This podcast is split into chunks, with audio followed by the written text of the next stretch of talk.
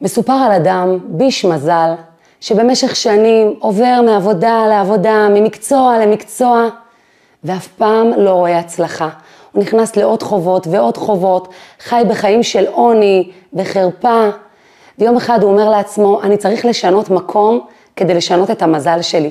הוא מלווה כסף מכמה ידידים שעוד נשארו לו ומאמינים בו, ונפרד מהמשפחה, נוסע הרחק לארץ אחרת, שם ההצלחה תאיר לו פנים.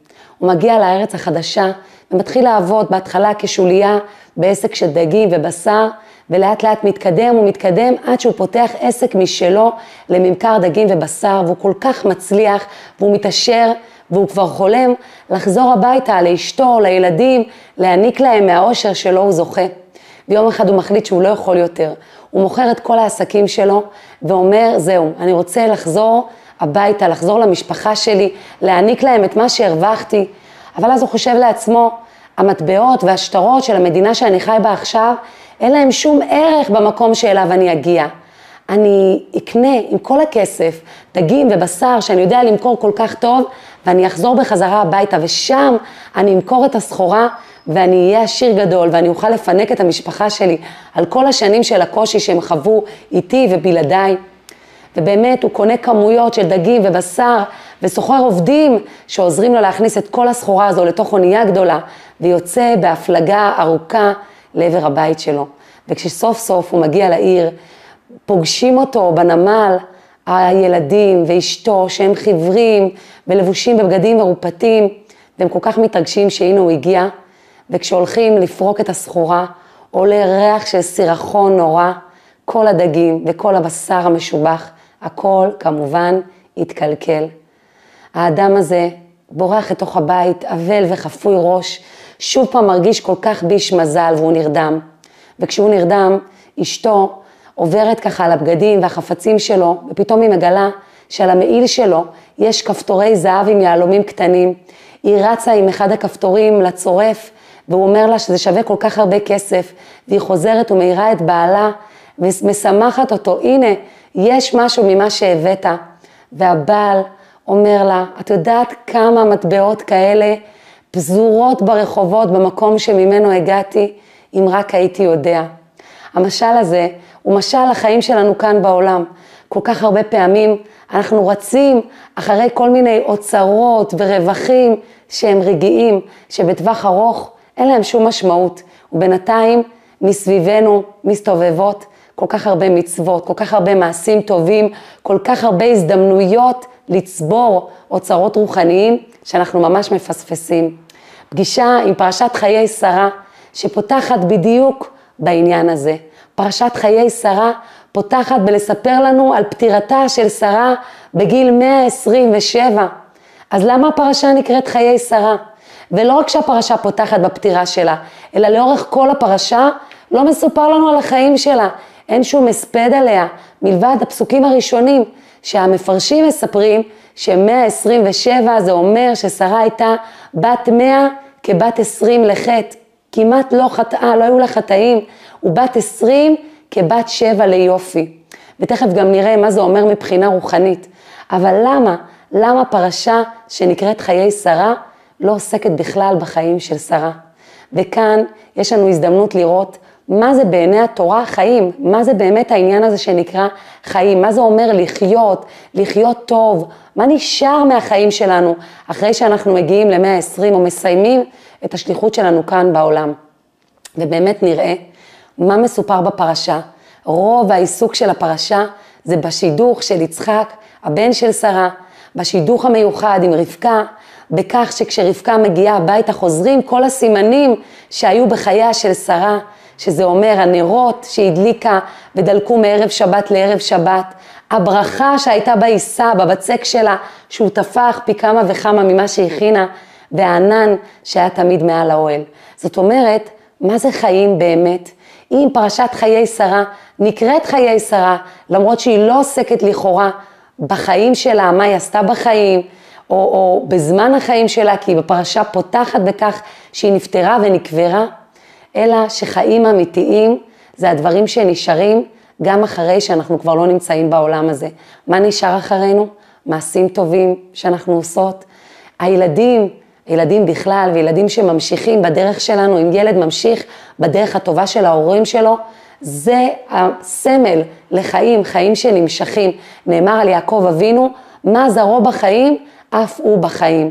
מה מאפשר את החיים הנצחיים שלו, גם אחרי שהגוף כבר עזב את העולם הזה, מה זרעו בחיים.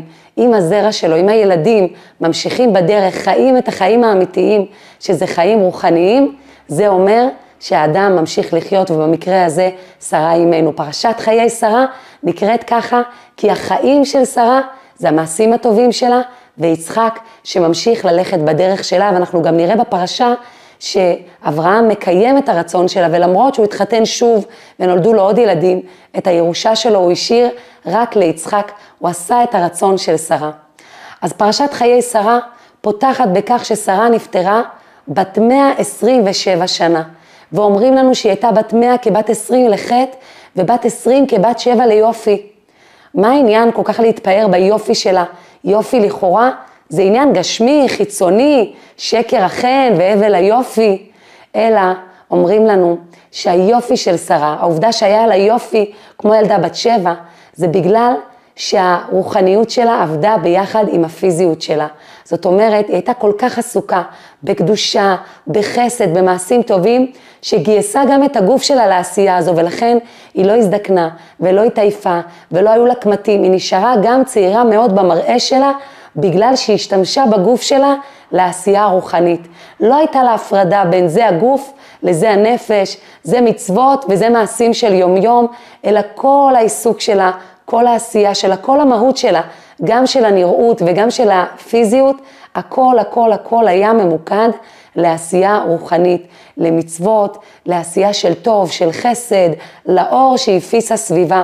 אברהם קירב את הגברים והיא קירבה את הנשים. והיופי הזה הפנימי הקרין גם על הגוף שלה, אנחנו יודעות כמעט כל אישה. עסוקה כל כך הרבה פעמים באיך לשמר את היופי, איך שסימני הגיל לא ייתנו בה את אותותיהם, אז הנה שרה נותנת לנו כאן טיפ שבעצם ככל שאני מתעסקת ברוחניות וככל שגם את החיצוניות שלי אני מתמקדת להשתמש בכוחות שלי, במראה שלי, לדברים שהם טובים, ככה גם הגשמיות שלי תסתנכרן עם הרוחניות והגיל הרוחני שלי ישתווה לגיל הפיזי. זאת אומרת, אם אני במצב רוחני טוב, ואני בעשייה של טוב, ואני בשמחה, ואני קורנת מתוך העשייה שלי, ואכפת לי מהזולת, ואני בשליחות, ואני מחוברת למשמעות שלי, אז גם הגוף שלי ישתף פעולה, אור הפנים, אור בעין, יהיה מלא באור, באלף. למה? כי הוא כל הזמן, הגוף גם מבין מה המשמעות העשייה שלי כאן, למה אני פה, מה אני רוצה לעשות עם הכוחות שלי, עם היופי שלי, עם המתנות שהשם נתן לי.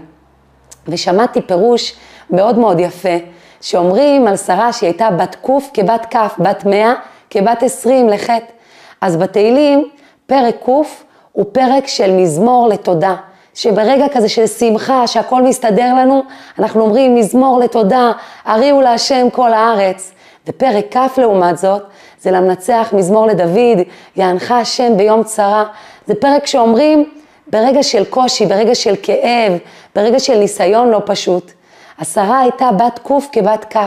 מה היה הדבר הזה שגרם לה להיראות צעירה, להיות צעירה מבחינת חטאים, מבחינה רוחנית, להיות צעירה מבחינת המראה, זה שהיא הייתה בת ק' כבת כ'. זאת אומרת, גם במצבים של כ' גם במצבים של הענך השם ביום צרה, של קושי, של כאב, שאני לא יודעת מה לעשות, גם אז היא הייתה מסוגלת להגיד קוף, מזמור לתודה.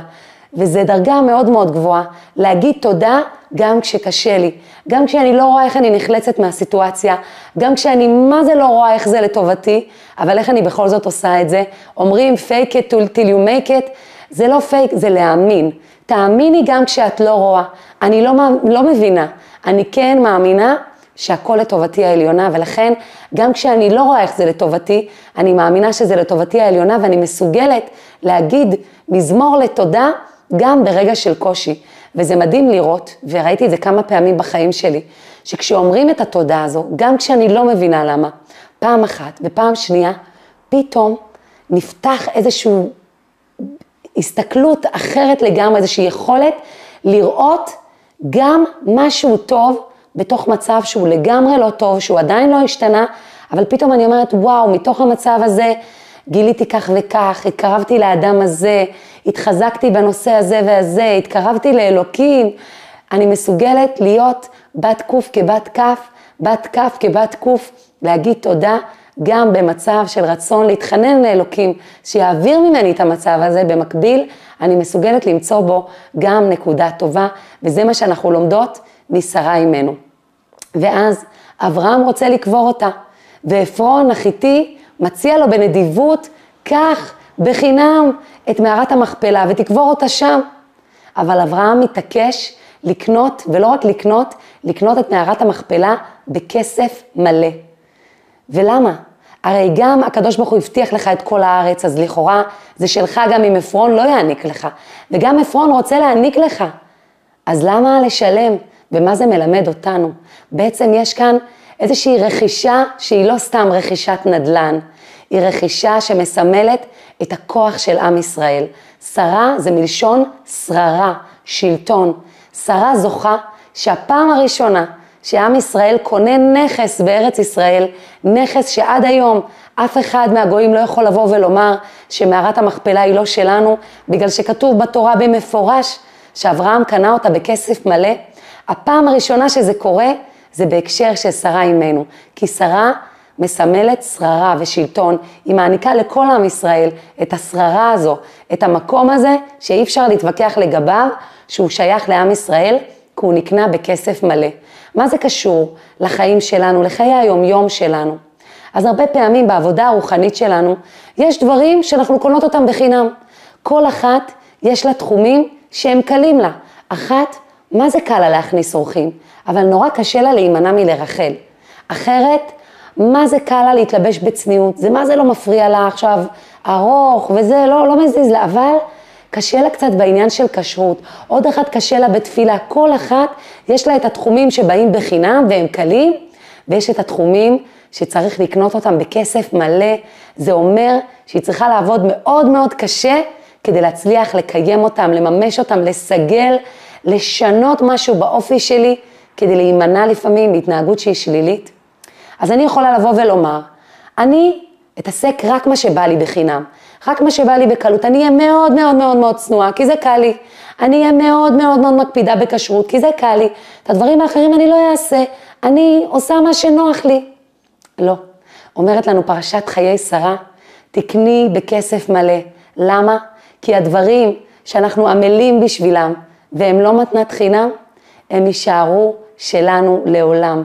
התכונות האלה והתחומים שאת נאבקת ואת מתמודדת ואת עולה ואת נופלת, בסוף, כשאת משיגה שם את העלייה, היא שלך, והיא תמיד תישאר שלך, והיא עושה בך איזשהו שינוי פנימי רוחני, היא עושה אותך צעירה יותר, כי הנה חיברת בין הגשמיות לרוחניות, לקחת את הרעיונות העמוקים והגבוהים, ואת הרצון להתחבר לאלוקים, וחיברת את זה למקום הכי מעשי, הכי יומיומי, הכי המקומות שבהם יש לך אולי אפילו מאבק מאוד גדול, ובכל זאת התגברת וקנית בכסף מלא לעולם אף אחד לא יוכל לטעון שזה לא שלך, זה שלך, זה כוחות שיישארו איתך ותוכלו להשתמש בהם גם לתחומים אחרים. ואברהם קורא לעבד שלו, אליעזר, ומבקש ממנו להזדרז וללכת לחפש שידוך ליצחק. הוא מבקש ממנו ללכת לבני אחיו, ללכת ללבן, ללכת לבתואל ולבקש משם כלה ליצחק. זה בעצם השידוך היהודי הראשון שאנחנו שומעות עליו, והוא נעשה בצורה מאוד מאוד מעניינת. אליעזר יוצא, עבד אברהם, עם הכוחות שאברהם נתן לו, בטל לגמרי לביצוע השליחות, והנה הוא זוכה לניסים, קופצת לו הדרך, מלאך השם הולך לפניו, והוא עוד לא מסיים לדבר, והנה רבקה מגיעה לפניו, והיא מתנהגת בדיוק לפי כל הסימנים שאברהם נתן לו. היא מציעה לו לשתות וגם לגמליך אשקה, והוא פשוט יודע שהיא הכלה. נשאר לו רק ללכת למשפחה שלה ולבקש אותה. למה הכל היה צריך לקרות כל כך מהר? מסבירה לנו תורת החסידות שרבקה, בניגוד ליצחק, שנולד להורים צדיקים, אברהם ושרה, רבקה נולדה למשפחה שהיא שיא הטומאה, היא הייתה כשושנה בין החוכים, היא הייתה האוצר הזה, הקדוש הזה, הטהור, בתוך משפחה כל כך נחותה מבחינה רוחנית. ולכן היה צריך להזדרז ולעשות את השידוך לפני שהם יקלטו איזה יהלום יש להם בבית, והם לא ימהרו לשלוח אותה. למה? כי השושנה בין החוכים, לא רק שהיא שושנה, לא רק המעלה היא בשבילה, המעלה היא גם בשביל החוכים. החוכים נהנים מהשושנה. בזכות השושנה שחיה אצלם, הם מקבלים ברכה לכל הבית, ולכן קשה להם לוותר על השושנה. ואליעזר צריך להזדרז ולעשות את השידוך הזה לפני שרבקה גדלה והם מגלים מה יש להם בבית. ובאמת, התורה מאוד מאוד מפרטת לנו על כל הפרטים של השידוך הזה. מה אברהם אומר לו לפרטי פרטים, על הסימנים ועל הכל, ואז הוא מגיע והוא מספר למשפחתה של רבקה את כל הסיפור בפרטי פרטים. הוא עושה איזה שינוי קל, כי אברהם אומר לו שהמלאך ילך לפניו, ואליעזר אומר להם שהמלאך הלך איתו, הוא לא רוצה שזה ייראה להם כאילו זה הוחלט מראש, הוא רוצה שהם יחשבו שיש להם בחירה, הם יכולים להחליט אם כן או לא, אם הם מוכנים לשידוך או לא, ולכן הוא גם מביא כל כך הרבה זהב ואוצרות ומתנות כדי לשכנע אותם. אבל בכל זאת, למה מפרטים לנו את כל הפרטים הכי קטנים של השידוך הזה? למה כל כך חשוב שנדע את זה? והתשובה קשורה בכלל לכל הנושא הזה של עבד אברהם. אליעזר זוכה שמלאך השם הולך לפניו, שקופצת לו הדרך, הוא בסך הכל היה עבד. עבד זה לא מעמד כל כך גבוה. השאלה עבד של מי? הוא היה עבד של אברהם, והוא היה בטל לגמרי למלא את השליחות הזו, ולכן הוא זכה לדבר כל כך גדול, שהוא עוד לא סיים לדבר, והנה רבקה ניצבת לפניו. זה משהו שראינו אצל משה רבנו במחלוקת קורח, שהוא עוד לא סיים לדבר והאדמה פערה את פיה. זה משהו שרואים אצל שלמה המלך, שהוא עושה את חנוכת בית המקדש, ועולה אש, יורדת אש מהשמיים. אז מה, אליעזר זוכה לזה? אליעזר עבד אברהם, עבד פשוט, אלא שלהיות עבד של אברהם, זה נותן לך כוחות גדולים מאוד, זה מעלה אותך לדרגה רוחנית כל כך גבוהה, שקופצת לך הדרך, ותפילתך נענית מיד, ומלאך השם הולך לפניך. מה זה קשור אלינו? זה קשור אלינו בגלל שכל אחת מאיתנו היא עבד, עבד של הקדוש ברוך הוא. למה שאני ארצה להיות עבד? אני רוצה להיות מלכה. אבל להיות עבד של הקדוש ברוך הוא זה ממליך אותך.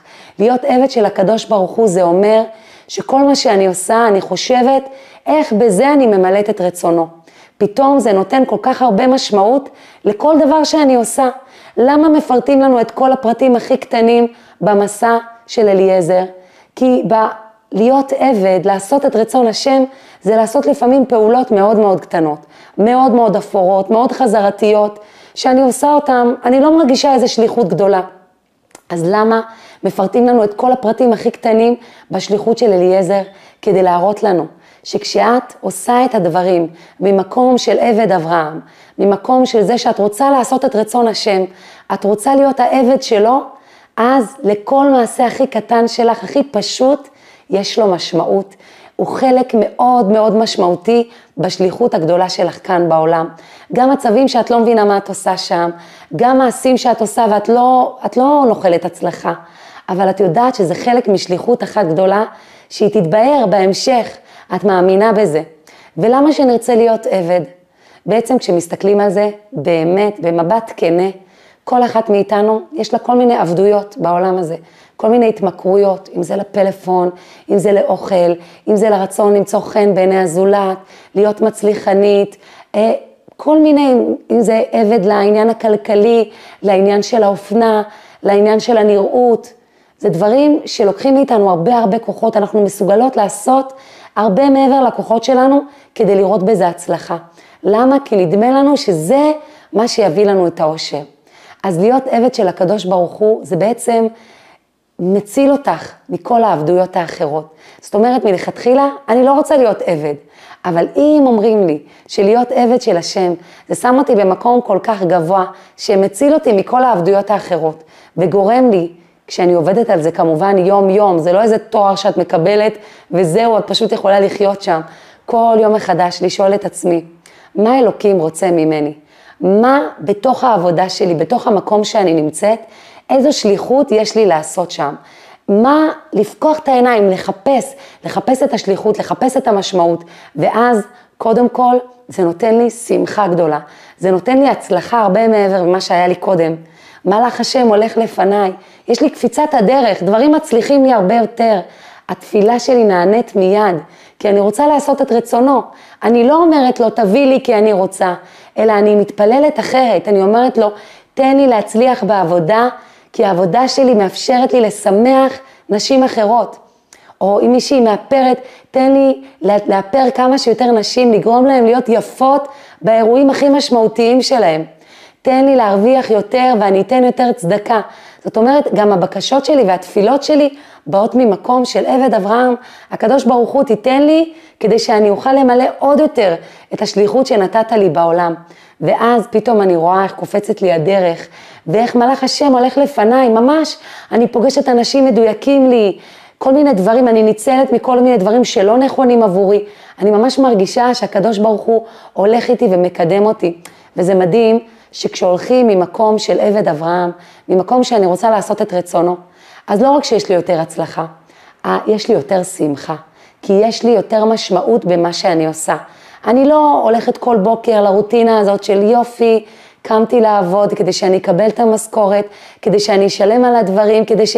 כי אחרת אני אהיה כמו אותו אדם שסיפרנו עליו בהתחלה, שעבד והרוויח המון מדגים ובשר, ובסוף מה הוא עשה עם כל הכסף? קנה דגים ובשר. הוא לא הבין, הוא לא הבין את המשמעות של העושר הזה. הוא נשאר באותו מקום מצומצם של הנה, אני יודע למכור דגים ובשר, אז בוא נקנה דגים ובשר ונבוא עם זה לבית שלי. הוא אפילו לא חשב על זה שיפוג התוקף והוא יחזור הביתה כשזה כבר יתקלקל לגמרי. כי זה לפעמים המבט שלנו, נורא נורא מצומצם. ברגע שאני עבד אברהם, זה שם אותי במקום גבוה, אנחנו רואות לאיזה דרגות אליעזר הגיע. כשאני מחוברת לרצון השם, ושאני אומרת, אני רוצה להיות השליחה שלך, תגיד לי אתה מה אתה רוצה ממני, אז פתאום יש לי הרבה יותר כוח, ואני גם רואה את התמונה בצורה הרבה יותר רחבה. אני רואה מלאכים, אני רואה הזדמנויות, אני רואה יכולות להתקדם, אני לא כמו אותו אדם מוכרת דגים ובשר כדי לקנות דגים ובשר. אני זוכרת שאני נמצאת כאן בעולם, אפרופו החיים של שרה, אני נמצאת כאן כדי להישאר עם אוצרות רוחניים, כי זה מה שיישאר איתי בעזרת השם. וזה כמו ששואלים בן אדם שנתן צדקה, כמה נשאר לך? אז אם הוא ככה ממש נותן בשפע, הוא נתן 20 אחוז, אז הוא אומר, נשאר לי 80 אחוז מהכסף שלי. אבל אם הוא מסתכל באמת בעיניים של עבד אברהם, בעיניים של חיי שרה, הוא אומר, נשאר לי 20 אחוז, כי מה שהוא נתן לצדקה, זה באמת מה שיישאר איתו לנצח. הכסף שיש לו בעולם הזה הוא זמני. הוא ילך, הוא יתבזבז, אחרי 120 אף אחד לא נשאר עם הכסף שיש לו פה בעולם, עם המעמד שלו, המעמד הגשמי, כמובן המעמד הרוחני נשאר. הוא לא נשאר עם כל מיני אה, אה, נכסים שהוא קנה, הוא נשאר באמת עם הנכסים הרוחניים, עם הילדים שממשיכים בדרך, עם המצוות שהוא עשה, עם המעשים הטובים, עם עבודת המידות, זה מה שנשאר, זה החיים, זה חיי שרה. ואנחנו רואות באמת שרבקה מגיעה לבית וחוזרת הברכה לבית, וככה אברהם רואה שהיא הייתה צריכה להיות באמת הכלה של יצחק. חוזר, חוזר הענן לשכון מעל האוהל, הענן שהיה שם תמיד כששרה הייתה. חוזרת הברכה של הנרות שלה שדולקים משבת לשבת ומסבירים לנו המפרשים שגם אברהם הדליק נרות, אבל זה לא הביא אור לתוך הבית. כי הטבע הוא שאישה, היא מביאה את הברכה לתוך הבית, והגבר הוא יותר עסוק בלהוציא את האור החוצה. ולכן גם כשהוא הדליק נרות זה לא באמת האיר את הפנים של הבית. באה רבקה וחזר האור הזה, הנרות, לדלוק משבת לשבת. וגם הברכה בעיסה, שזה גם משהו שקשור אלינו, אנשים, האזנה של בני הבית, כל הדברים הפנימיים האלה. אז לפעמים אומרים לנו וגורמים לנו לחשוב שאולי זה כביכול משהו נחות יותר, זה אולי משהו שהוא פחות בעל משמעות, אבל זה בדיוק העניין של להיות עבד אברהם, עבד הקדוש ברוך הוא.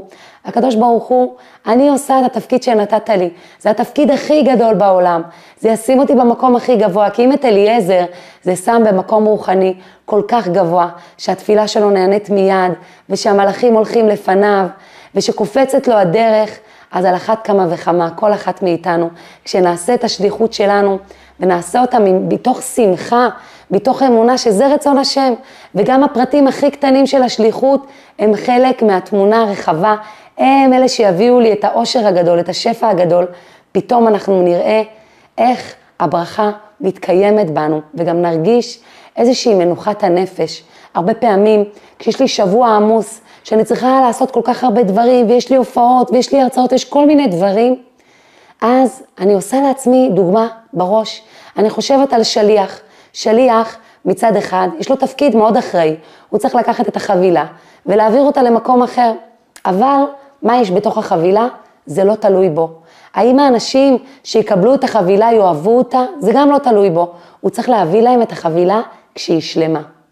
ולכן הוא עושה את העבודה בשמחה, אין לו יותר מדי עניין של קיבלו אותי, לא קיבלו אותי, אהבו את החבילה, לא אהבו את החבילה. אני בסך הכל צריך להעביר אותה.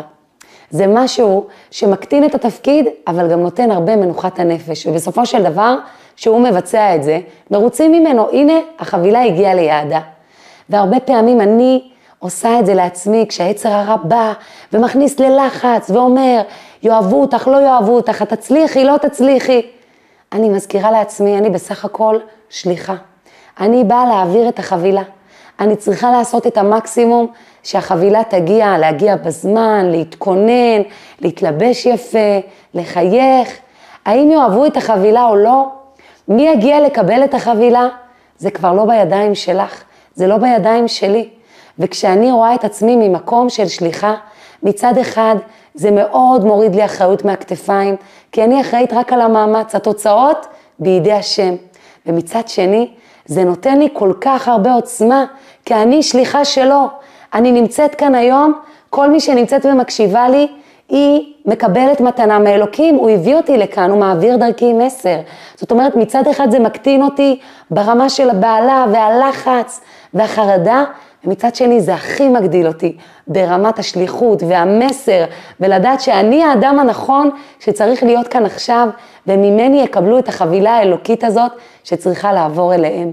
וכמה אנחנו יכולות להשתמש בעניין הזה של עבד אברהם, גם כדי להקטין ולהיכנס לפרופורציות, כשהעץ הרע מכניס אותי לחרדות, כאילו מה הולך להיות, וגם כדי להגדיל ולזכור כמה התפקיד שלי משמעותי, כמה אור יש לי להביא באמצעות השליחות שלי. אז אם נסתכל על כל הנקודות שדיברנו עליהן, לזכור כל הזמן שחיי שרה, החיים האמיתיים שלי, המשמעותיים שלי, מה שיישאר תמיד אחריי, זה המעשים הרוחניים והילדים בעזרת השם שילכו בדרך הנכונה וימשיכו את השליחות שלי כאן בעולם. וגם לזכור לשלב בין הגשמיות לרוחניות, להשתמש בכל היופי, בכל המתנות שהשם נתן לי להשתמש בהם בשביל העבודה הרוחנית שלי, ואז גם אנחנו נוכל לראות איך הנראות שלנו והיופי שלנו מסתנכרנים עם הגיל הרוחני שלנו. ככל שהגיל הרוחני גבוה יותר ויפה יותר, ככה גם הנראות שלנו תהיה יפה יותר וגבוהה יותר לכיוון השני, צעירה יותר. זה מה שישפיע לנו על אור הפנים, על, ה, על, ה, על הכוח שלנו, על האנרגיות, כי כשאני עושה את הדברים מתוך כוונה וחיבור, פתאום יש לי יותר כוח, ואז אני שמחה, אז אני נראית יותר צעירה מתוך השמחה שלי, מתוך האנרגיות שלי, אחד משפיע על השני. ושגם תהיה לנו היכולת הזאת, כמו שרה אימנו, להיות בת קוף כבת כף, גם במצבים של כף, של ינחה השם ביום צרה, של קושי, של כאב, להיות מסוגלת, פר, להגיד את פרק קוף, מזמור לתודה, להודות להשם, גם כשאני עדיין לא רואה את הטוב, להאמין בו, להאמין שאני אראה אותו, וללמוד מאברהם אבינו, לקנות בכסף מלא, להתאמץ. כשאת עובדת קשה, זה אומר שזה דברים שישארו איתך לעד. התחומים והתכונות שאנחנו עובדים עליהם, והם לא מתנת חינם, יישארו שלנו לעולם. אז שנזכה בעזרת השם לעשות עבודה עם עצמנו, שנזכה בעזרת השם לחיים אמיתיים, מלאי מלאי משמעות, שנזכה לחטוף את המצוות והמעשים הטובים שמסתובבים סביבנו. אני אשמח שתכתבו לי מה הדבר שלקחתם איתכם מכל הדברים שדיברנו כאן במהלך הפגישה הזו, ותכתבו את זה כדי שעוד נשים יראו. תנו לייק, תירשמו גם כמנויות, שתקבלו מדי שבוע עדכון, ואתן גם מוזמנות לשתף את הלינק הזה לנשים אחרות, שיזכו לשמוע, להקשיב, לצפות, להתחבר ולהיפגש עם הפרשה שנותנת לנו כל כך הרבה כוח וחיות וקדושה ואנרגיות ויופי לשבוע הקרוב.